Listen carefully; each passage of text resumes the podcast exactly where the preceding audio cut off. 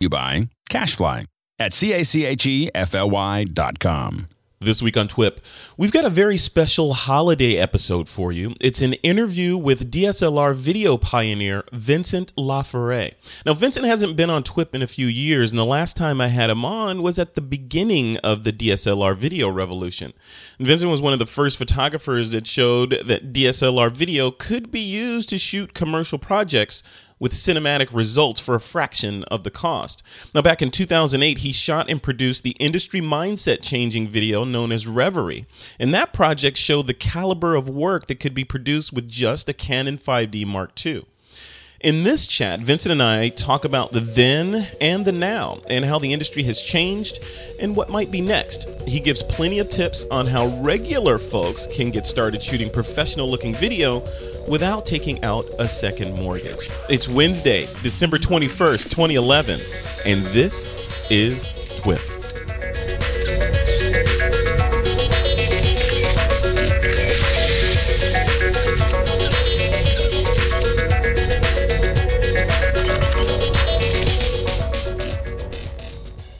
Okay, I've got a special treat for all you DSLR video shooters in the TWIP army.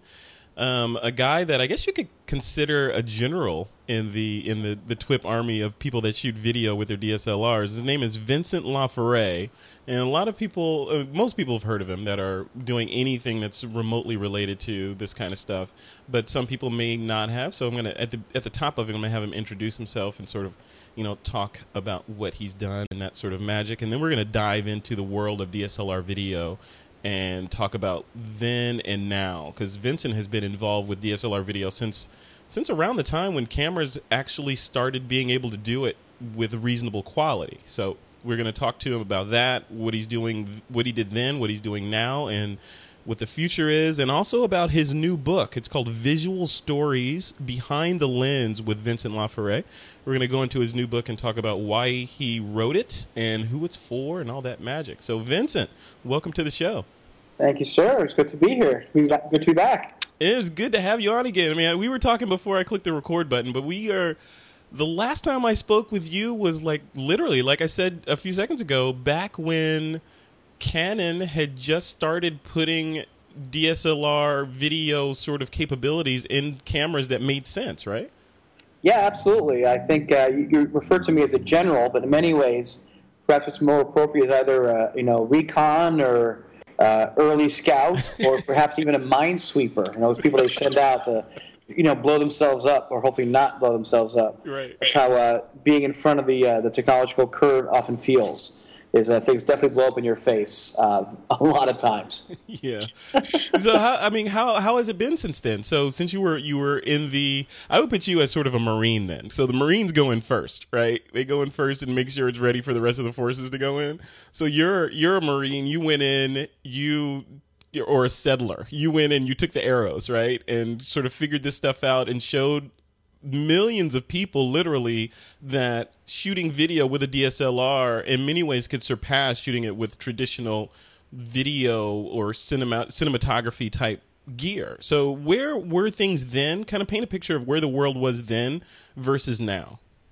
I think that uh, the world back then was so cutting edge. I mean, these were cameras that were absolutely not meant to do this to the point where Canon has literally called it an accident on their press releases. um, and uh, so I'm an accident in Canon's view, uh, officially. And uh, they were mad at me. I mean, to the point where I had people at, at, Canon who were actually upset with me, saying, "What are you doing with these cameras? This was not what we were marketing these cameras for. This is not what they were invented for. This is a pain." You know, you know. And, and here we were trying to make these these still cameras shoot, uh, you know, either small videos or all the way up to motion picture films and the ergonomics were off, the ports were off, so many things were off. And look at the industry that's that's that's blossomed. I mean, few of us, and I, I work with a lot of you know retailers now and uh, manufacturers. No one's really seen a movement this powerful, this fast, change the face of two industries in just three years. I mean, Reverie came out three years ago, and um, man, what a different landscape we're seeing. It's pretty incredible. Yeah, yeah, and it's crazy. I mean, yeah, and even you know, I'm a Nikon shooter. Even on the Nikon side, as as lethargic as Nikon can be sometimes, it's cameras are starting to shoot decent video now. So yeah, you're right. I mean, it's it's been like a tidal wave over the industry, and it's been polarizing in a lot of respects. A lot of photographers are saying, "Hey, I'm a photographer. You know, I shoot stills, and I understand light and composition and exposure. Screw all this video stuff. That's for videographers." What do, what would you say to that? Well, I'd say on the one hand, more power to them. You know, I'm a photographer as well. Uh, it's a very different discipline. It's a very different market. It's a very different uh, calling and uh, personality type. You know, you're, you could be a rugged individualist um, who likes to pick out a camera and run out and be reactive to some beautiful light or an incredible moment. Or you can be, of course, a commercial photographer or portrait portrait photographer, wedding photographer. And then there's filmmaking. That's a very different discipline that involves a, a big number of people, from cinematographers to directors to sound engineers, actors, et cetera, et cetera, et cetera. So there are they are absolutely two very distinct things. Uh, that being said, I would hope that the average photographer is at least dipping their toe into video and learning how to do basic edits because you know what? Their clients are asking for it. This is a, a market driven economy, whether you're a photographer or anything else. And the market is clamoring for more video content. Um, there is a tendency to go to an area where um, you know people want two for the price of one. Uh, sometimes literally for the price of one. Other times they're really looking to be more efficient and to use cameras like the Red Epic that shoot uh, the equivalent of 14 megapixels still in full RAW 120 times per second. Yeah, which is just magical. Yeah. Yeah. So then, so th- that's a good point, though. I mean, you look at that cameras like the Red Epic versus the 5D, you know, and and I think where a lot of photographers might get hung up is like they want to shoot stuff like Vincent Laforet and make it all cinematic and beautiful and all this stuff but then they leave the camera store with their camera body and quickly figure out that it's more to it than just that body right? So it is. Where wh- what are the like if you were to build like a ninja kit like just the bare bones kit that you needed to go out and shoot something on a desert island or something like a, a music video what would you bring with you? I'd buy uh, a 5d or a 7d and a 2470 uh, zoom lens or two of their favorite primes, let's say maybe a, a 24 and a 50. And um, as far as accessories, I'd buy a, uh, an ND filter or one of the gradual ND filters they have out there, so you don't have to buy a bunch of them. Yeah. And um, I, I would I was always used to say I'd buy a pair of sticks or a good set a good tripod, but the reality is I so so seldom use sticks anymore. Um, I'm always moving the camera. So maybe a little, you know, shoulder rig system from Red Rock or Zacuto or Cinovate that they like. Um, and uh, I'm a big fan of the, you know, monitoring also off camera. So uh, a Marshall monitor or the Zacuto EVF, something to, um, you know, ergonomically place your eye somewhere that's more comfortable than the LCD of the screen, which is really kind of retarded. Yeah. So, um, you know, I mean, the reality of it is that it's it, you can't just go out there and quote unquote make a movie uh, with a bare 5D. I mean, it's possible, but really difficult. Um, and what I do now is I do, you know, I'm looking to do my first feature film within the next year. Uh, I do high end commercials that, you know, come close to the million dollar mark sometimes. So there's that. And then there's the market that's huge, which is everything in between that. So, you know, most photographers clients may not necessarily be asking for a Hollywood production. They're, they're probably going to go to a Hollywood director for that or a commercial director. But they may just want a nice sit down interview and some nice B roll to go along with the photographs or, or to supplement them. And, uh, you know, at that point, uh, a slider, maybe a, you know a three or five foot slider from Kessler, for example, mm-hmm. um, and a nice tripod with a head, maybe a small little steady cam rig. But as you see, it starts to add up, and it's not cheap. But you've got to, you know, you've got to either borrow or rent this stuff at first if you can, and it's definitely very rentable. I mean, I know Borrowed Lenses does uh, a lot of HDSLR accessories, so they rent, so you so you can try it out. But it's still expensive, and it, it can be a bit of a, a burden for just about anybody, myself included. Yeah, Borrowed Lenses is a is a savior for people that just want to experiment with this stuff and not not commit. They just want to date a little bit and not get married initially, right? Exactly, and, and people should keep in mind that in the video world, no one buys anything, or they they buy very little. Uh, whereas as photographers, we all want to buy everything. So it's perfectly normal not to buy anything, and, and the reason is it's just so expensive. Like, what kind of stuff are you gonna like? If I'm gonna shoot, like paint paint the picture of I'm on a shoot, and I decide, say I'm gonna shoot a model, and I want to do, yeah, yeah, I heard like people are doing video of the models now instead of just stills, and I have this camera that shoots video. What do I want to do? Now, audio notwithstanding, say I don't care about audio; it's going to be visual only. Am I going to bring that Steadicam unit with me and shoot with that? Am I going to throw it on sticks? And you know, what what what would you do? I would almost never use sticks, especially for a model, because you're going to want to keep moving. Because uh, models tend not to move that much. They tend to be pretty stationary unless they're running down the beach or something. Um, so, a nice handheld rig that feels well balanced for you, um, with a good ability to monitor what you're shooting. So, that's where the Zacuto EVF or the DP4 uh, from Small HD might come in for you. Uh, in terms of um, you know being able to see what you're shooting outside, you know, and move along with the camera. A little follow focus system helps, but you don't have to have that. Uh, NDs are absolutely essential. And then here's where it starts to get complicated. You can get a very small little handheld um, uh, Steadicam unit, or, or sort of that the, that unit. The problem with those units is um, you can't really focus as you use them because you're not supposed to touch the camera oh. on a Steadicam rig.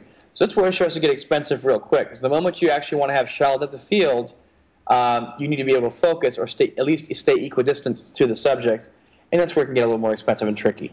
Wow. And then the other the other piece of it is audio, right? So ah, you, uh, know that's a whole nother little cruise ship of things that people need to think about, right? Paint, paint a picture of uh, like because audio can make or break a production of yep. anything, right? So how how do these people that are like, okay, I have this DSLR and I shot some video and I use the onboard mic to record it and it sounds like you know garbage. So what what do they do?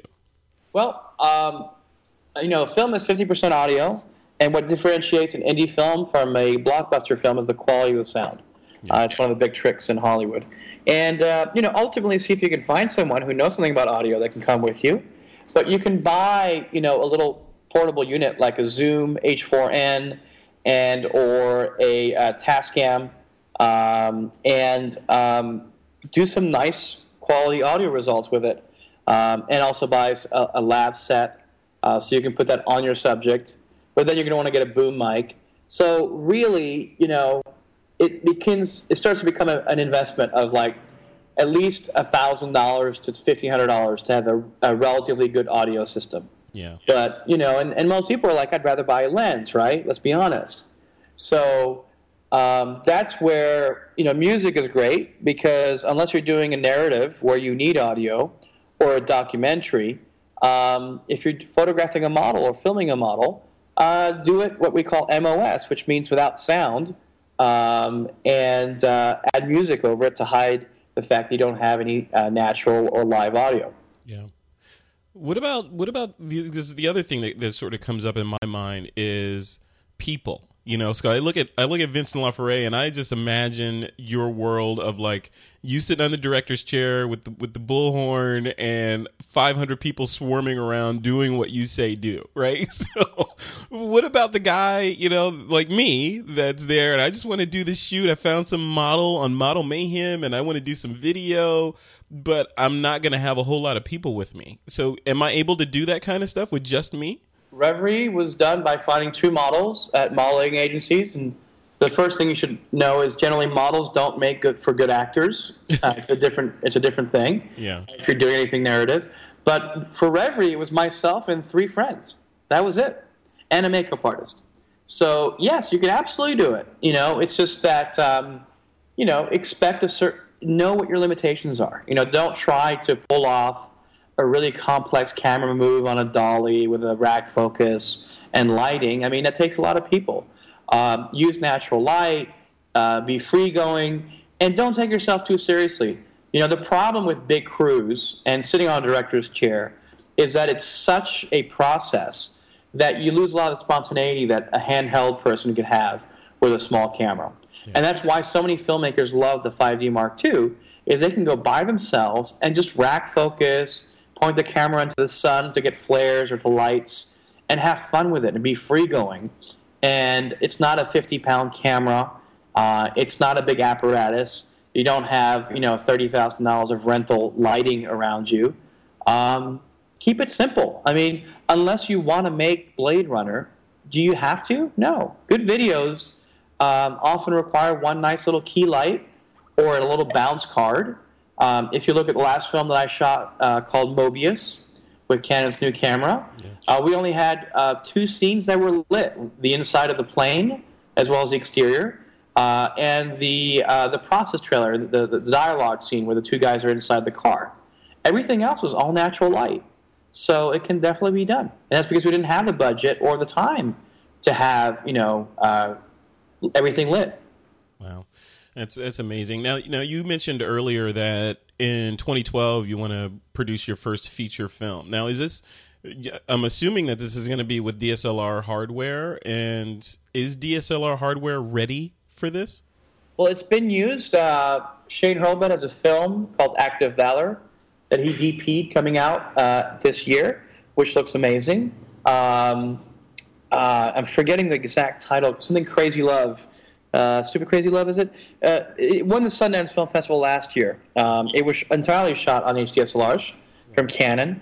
And I think close to at least over 50%, I think almost 70% of the films entered last year in Sundance were shot on HDSLRs. So yes, it's absolutely ready. Uh, I would probably go shoot a film uh, next year with either the C300 from Canon that just came out, uh, the Red Epic, or the Alexa, depending on what type of film it was. Wow. Yeah, it's a it's, a, it's an exciting time. Do you what do you what do you see what do you foresee in 2012 in terms of changes for this market overall? I think uh, it's an economic change. So, um, or it's an what I meant by that. So let me rephrase that it's not going to change because it has to do with economics. So the high-end Hollywood people are going to be debating between the Alexa, the Red, and the C300 as our middle to higher size productions. Most of us and most of you listening are going to stick with your HDSLRs because uh, you can afford them. You mm-hmm. can't afford a $58,000 Epic or a $15,000 uh, Scarlet necessarily, or a $15 to $20,000 C300 just for the just for the bodies for all those um, you know, you you at most can probably spend five grand, maybe ten, and that's a lot of money. So that's why uh, people say, "Oh, the HDSLRs are over." I'm like, you guys are so wrong. Look at look at the numbers. Look at the affordability, and the reality is, when you put a Red Epic or an Alexa or a C300 on the web, you can't distinguish it that much from an HDSLR. When you project them on a cinema screen in a theater on a 60 foot screen, you can definitely see a, a world of difference. But uh, you'd be surprised that if what your main audience is is Vimeo and the web or YouTube, um, stick with the 7D and the 5D or the 1DX. They're really, really good cameras. Or, or in my case, the D7000, which is. Nah, I wouldn't do that. You're poo pooing on my D7000. I can't believe it. for Nikon, like anyone, because I love a two newspaper town as opposed to you know a, a a monopoly, but uh, I'm, I'm just I'm waiting along there with you for a, a good Nikon camera. Maybe the D7000 is it, um, or 700? Yeah, yeah. D said the next one. I think the rumor is the D800, which is supposed to be the competition. I'm still waiting. Yeah, I know, I know. Believe me, I, I feel the pain. No, you don't. I'm trying to be loyal, but you know. So let's talk a little bit about the, the other half, or the you know the, the dragon or the 500 pound gorilla in the room with regard to video editing or video is editing, right? So with still photography, you go out, you burst off a bunch of frames, and you bring them in the Lightroom, you edit, you export, and you're done. With mm-hmm. video, it's a little more complicated. So what what is your process? I hire a good editor or work with one.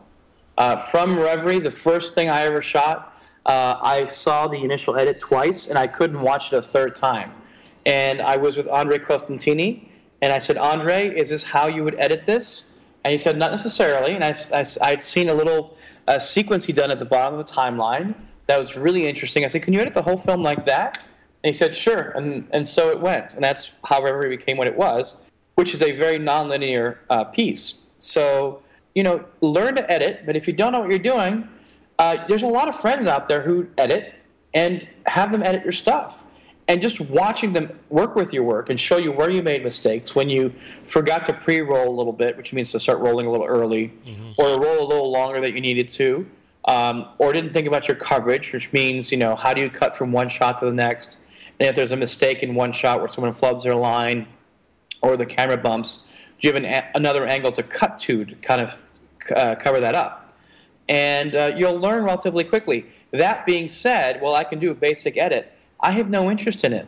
And that's the beauty of being a filmmaker is that, you know, there's a cinematographer, there's a director of photography, there's an editor, there's a screenwriter, there are actors, there's an art director, uh, there are wardrobe people. That, you know, you see what I'm saying? It's yeah. everything's sectionalized because each is a specialty.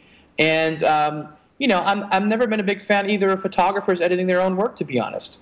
And uh, especially in high, in, in high end commercial work, almost every photographer has a retoucher that they work with and collaborate with.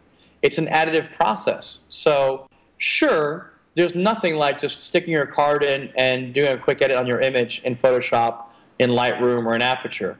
But, um, you know, that's not necessarily what filmmaking is. Filmmaking, uh, of course, there are always the really talented people who do it all by themselves. That is definitely true. But for most of us, mere humans or mortals, um, you know, Find other people. A photography is about being a one person band most of the time. Filmmaking is about collaborating with others. Yeah. And by taking some very talented people and taking these in individual pieces and making a sum uh, that's much greater uh, than in the individual parts. Yeah, see, that's that. I think that right there, that sentence that you just uttered is is where a lot of photographers fall down when they start considering DSL shooting video and and adding that to their bag of tricks is that photography in general is a solo kind of experience. You're like, okay, I'm going to grab my camera. I'm going to go out. I'm going to shoot some pictures of bumblebees today. You know, I'm going to bring them back into Lightroom and edit them and put them on 500px or Flickr or whatever. And it's it's you. It's all you from the snap of the shutter all the way through to uploading and responding to the comments you get. How conversely, like you were just saying, filmmaking is a collaborative experience. There's a crowd of people that coalesce to create this final product. And I think that's that's where photographers need to sort of start moving towards. But it's a question of how do they move towards that as a photographer who's not putting food on the table with this stuff and they're just experimenting but yet they want to they want to create Vincent Laforet quality work. How do they how do they move or what's a baby step to move in that direction? Uh, the baby step is to find friends, is to get out of your shell and to say, who do I know that is a good editor, or at least likes to edit? Who do I know that likes to compose music? Who do I know that likes to mix sound? Who do I know that likes to color correct video? Who do I know that likes to act? Who do I know who likes to write screenplays? It sounds daunting if you look at it like that, like it's a burden. Mm-hmm. Even for me at times, like, oh, you know, where do I find these people if I can't pay them? But you'll find that, you know, actors are looking for directors and filmmakers as our makeup artists, as our editors for good stuff to edit. So as you get going and you're not, you know, working on fifty thousand or five hundred thousand dollar projects, uh, or even five thousand dollar projects, um, that's okay. Find friends that will work with you, and you guys may just have a blast that's the beauty of filmmaking. It's it's about working together with other people that are like-minded uh, or have different talents, and you produce something together. And it's extremely exciting. You know, uh, people call me now and say, "Hey, I want to do a quick little video," and I explain to them that I can do a quick little video, but I, am not necessarily interested because I've been doing it for three years. I've done a number of commercials and short films, and I want to push the envelope on a personal level and you know really work on my lighting and the camera movement and the wardrobe and the location selection. That's me. You know, I'm I'm three years into it and 22 years into my career. Um, I have pretty high standards. You don't have to be like that. You know, just get started with baby steps. Yeah. Yeah, I love it. I mean, the, like they say, what's the what's the uh, the cliche? Every journey begins with one step, right? So just exactly. start doing stuff is the is what I'm taking away from that.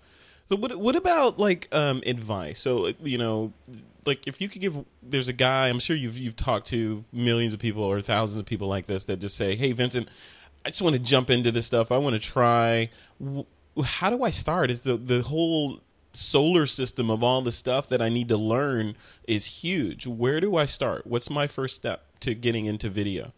Sure. Um, well, there are a lot of resources out on the on online uh, on the web.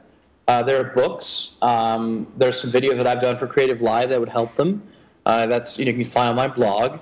But more more simply, um, you know, start by just doing and taking small steps uh, and learn. The best piece of advice I can give you is learn how to move the camera. In other words, uh, in modern filmmaking or video or music videos, the camera is almost always moving. And it doesn't just move randomly, it moves to help steer an audience in a certain direction, either by showing them that you're going from point A to point B, or by trying to draw out an emotional or intellectual connection. Uh, it's called, you know, screen direction and cinema uh, language. Uh, in other words, you don't just move the camera left to right because you feel like it. So if you pan left to right, things feel much more comfortable than you pan right to left mm-hmm. Uh, because we all read left to right. It's very simple stuff. Um, but if you move from point A to point B with the camera, do, do so or choose to do so for a reason. So, how do you know how to do that? Well, here's the second piece of advice I have for you. Go find all of your favorite films Make sure you have the remote control in your hand. And when you see a scene that you particularly like, rewind and pause and break it down. Ask yourself why the director chose this lens versus a wide angle or a telephoto. Why they chose to use a steady cam versus being locked off, which means a, not, a non-moving camera, or why they choose a dolly move, or whatever move it was. It doesn't necessarily matter that you know how they did it or what apparatus they used. It does matter that you understand or think about why they moved the camera in that way. Um, and you know, moving the camera is one of the most important things you can do in terms of drawing out emotion and making your your video or film come to life. So you have an encyclopedia at your disposal on Netflix or in your DVD or, D- or Blu-ray collection.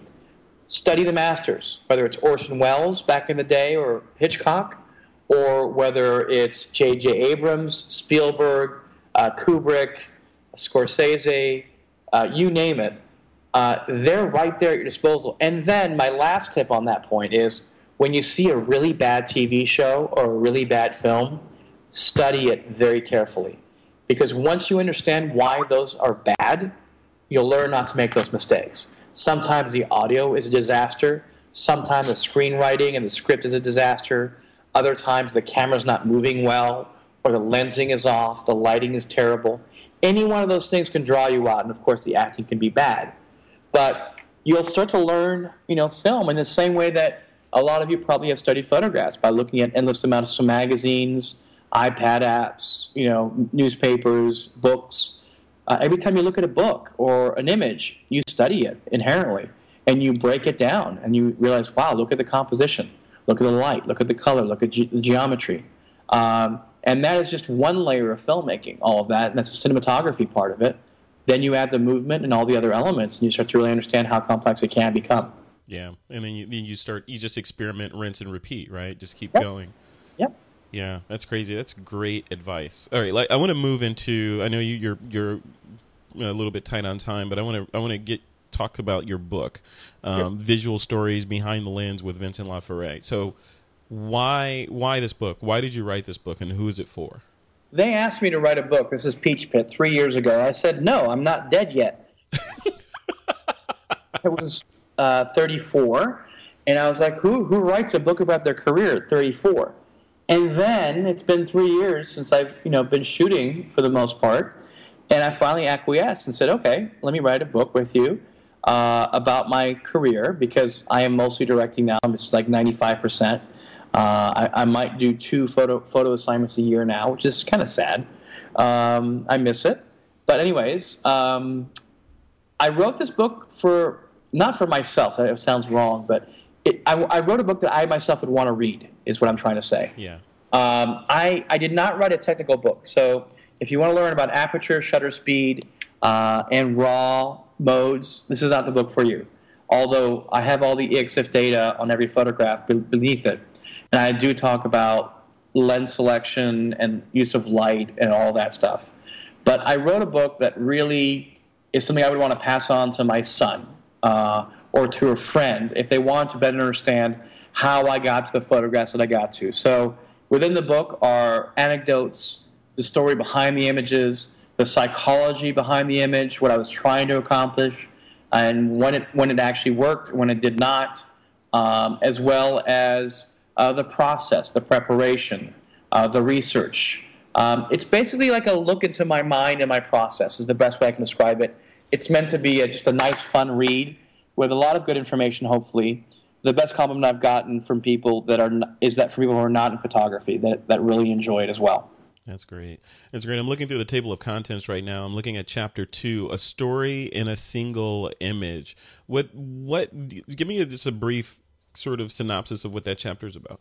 That chapter talks about my career at the New York Times, where very often, um, you know, it's a, it's a very tight newspaper uh, where they're going to run one image. Uh, from your entire day, your 18 hour day your five hour day, whatever it is.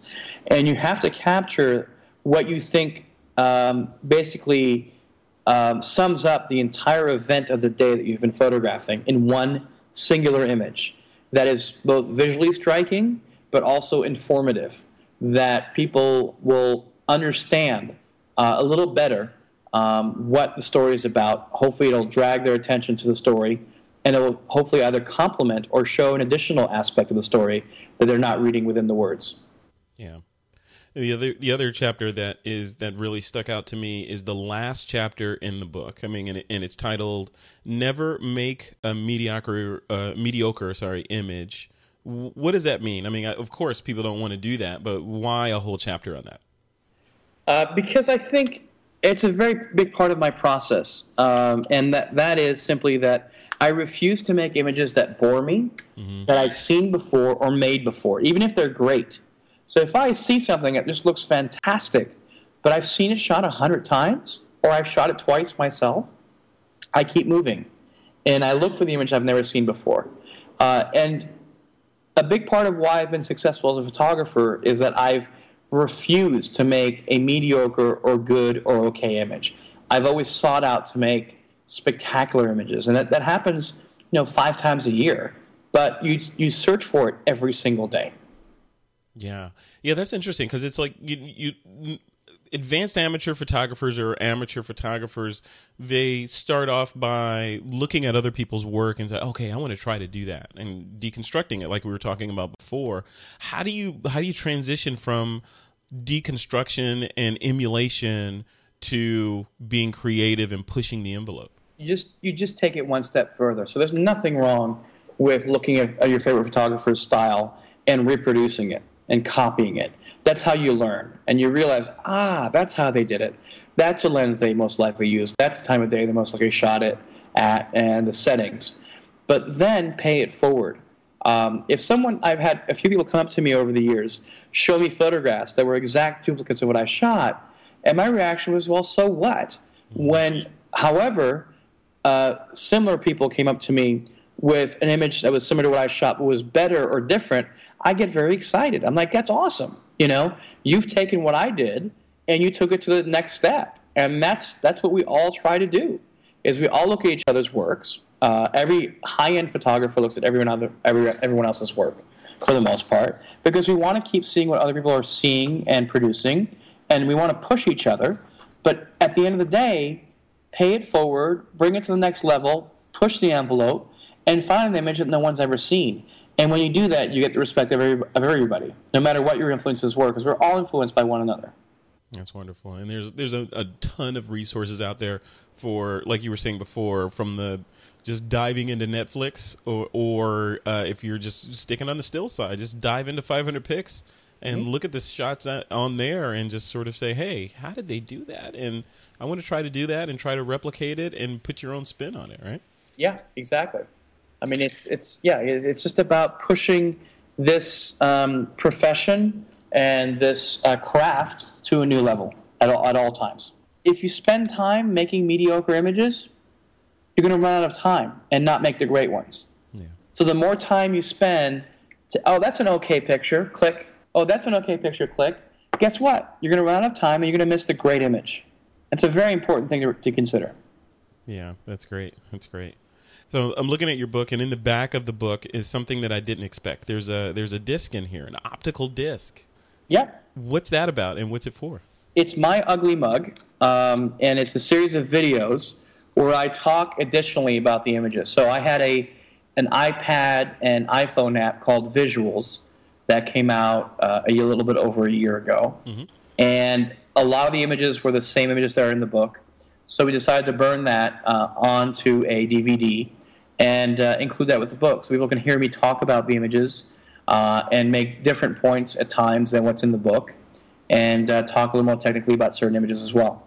Very cool. Awesome. All right, Vincent, thank you for taking the time today to, to chat with me about this stuff. It's fascinating. We could talk for hours and hours because I have a list of questions that just goes on and on. And on. but uh, where, if people want to get this book, or they want to follow you and find out the stuff that you're up to, and keep, you know, find out about this feature film that you're working on, where do they go? Uh, I put everything up on my blog, so it's just blog.vincentlaforet.com. Uh, and t- I tweet a lot as well. It's just at Vincent LaForet. That's V I N C E N T L A F O R E T. And uh, the book is on there on the top right of the page, as well as the um, creative live sessions. Uh, I have a huge gear section, so if you want to know what DSLR gear there is out there and my recommendations and my comments on it, there is a plethora uh, between audio gear, sticks, lenses, support uh, sliders, uh, batteries, monitors. It's all up there. It's I, we put a tremendous amount of time into that section. That's gold, and we'll, we'll definitely link to that from the from the show notes. Uh, before I let you go, just want to get your your. Give me an insight into Creative Live. I mean, a lot of people have heard about it. I know you've been one of the one of the the the first people that were on there developing content for it. What is Creative Live? Who is it for? And why should I go in there and sign up for it? Uh, Creative Live was created by Chase Jarvis um, and some partners, and the idea was to have him invite a bunch of his friends to do a one, two, three, or more day workshop, and put it out there live for free. So if you were lucky enough to watch it when it was happening, or the ones that are happening now, they're being streamed. You know, every week there there are a few workshops that are perfectly free, and then uh, eventually. Uh, they are recorded and edited down and sold uh, individually uh, for a pretty, you know, relatively small price given the amount of content. So I think mine is just around $100, and it's like three full days of material uh, for one of the workshops. So 72 hours. Uh, well, not 72, but at least uh, a good 30 hours of material. And what do, what do I walk away if I if I buy that thing? What do I walk away with in my head? Uh, uh, well, the first one is a kind of a basic intro into videography, and the second one we actually shot an entire documentary uh, live and then an entire narrative scene live, uh, which is pretty useful.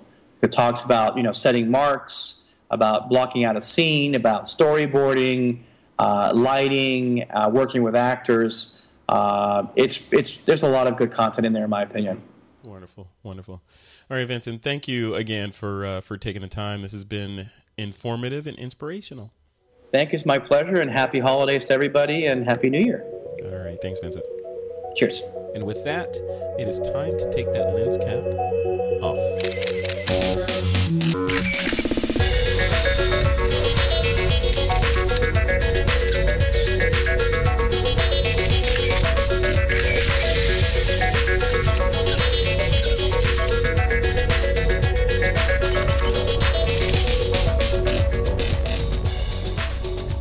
This Week in Photo is a Pixelcorps.tv production.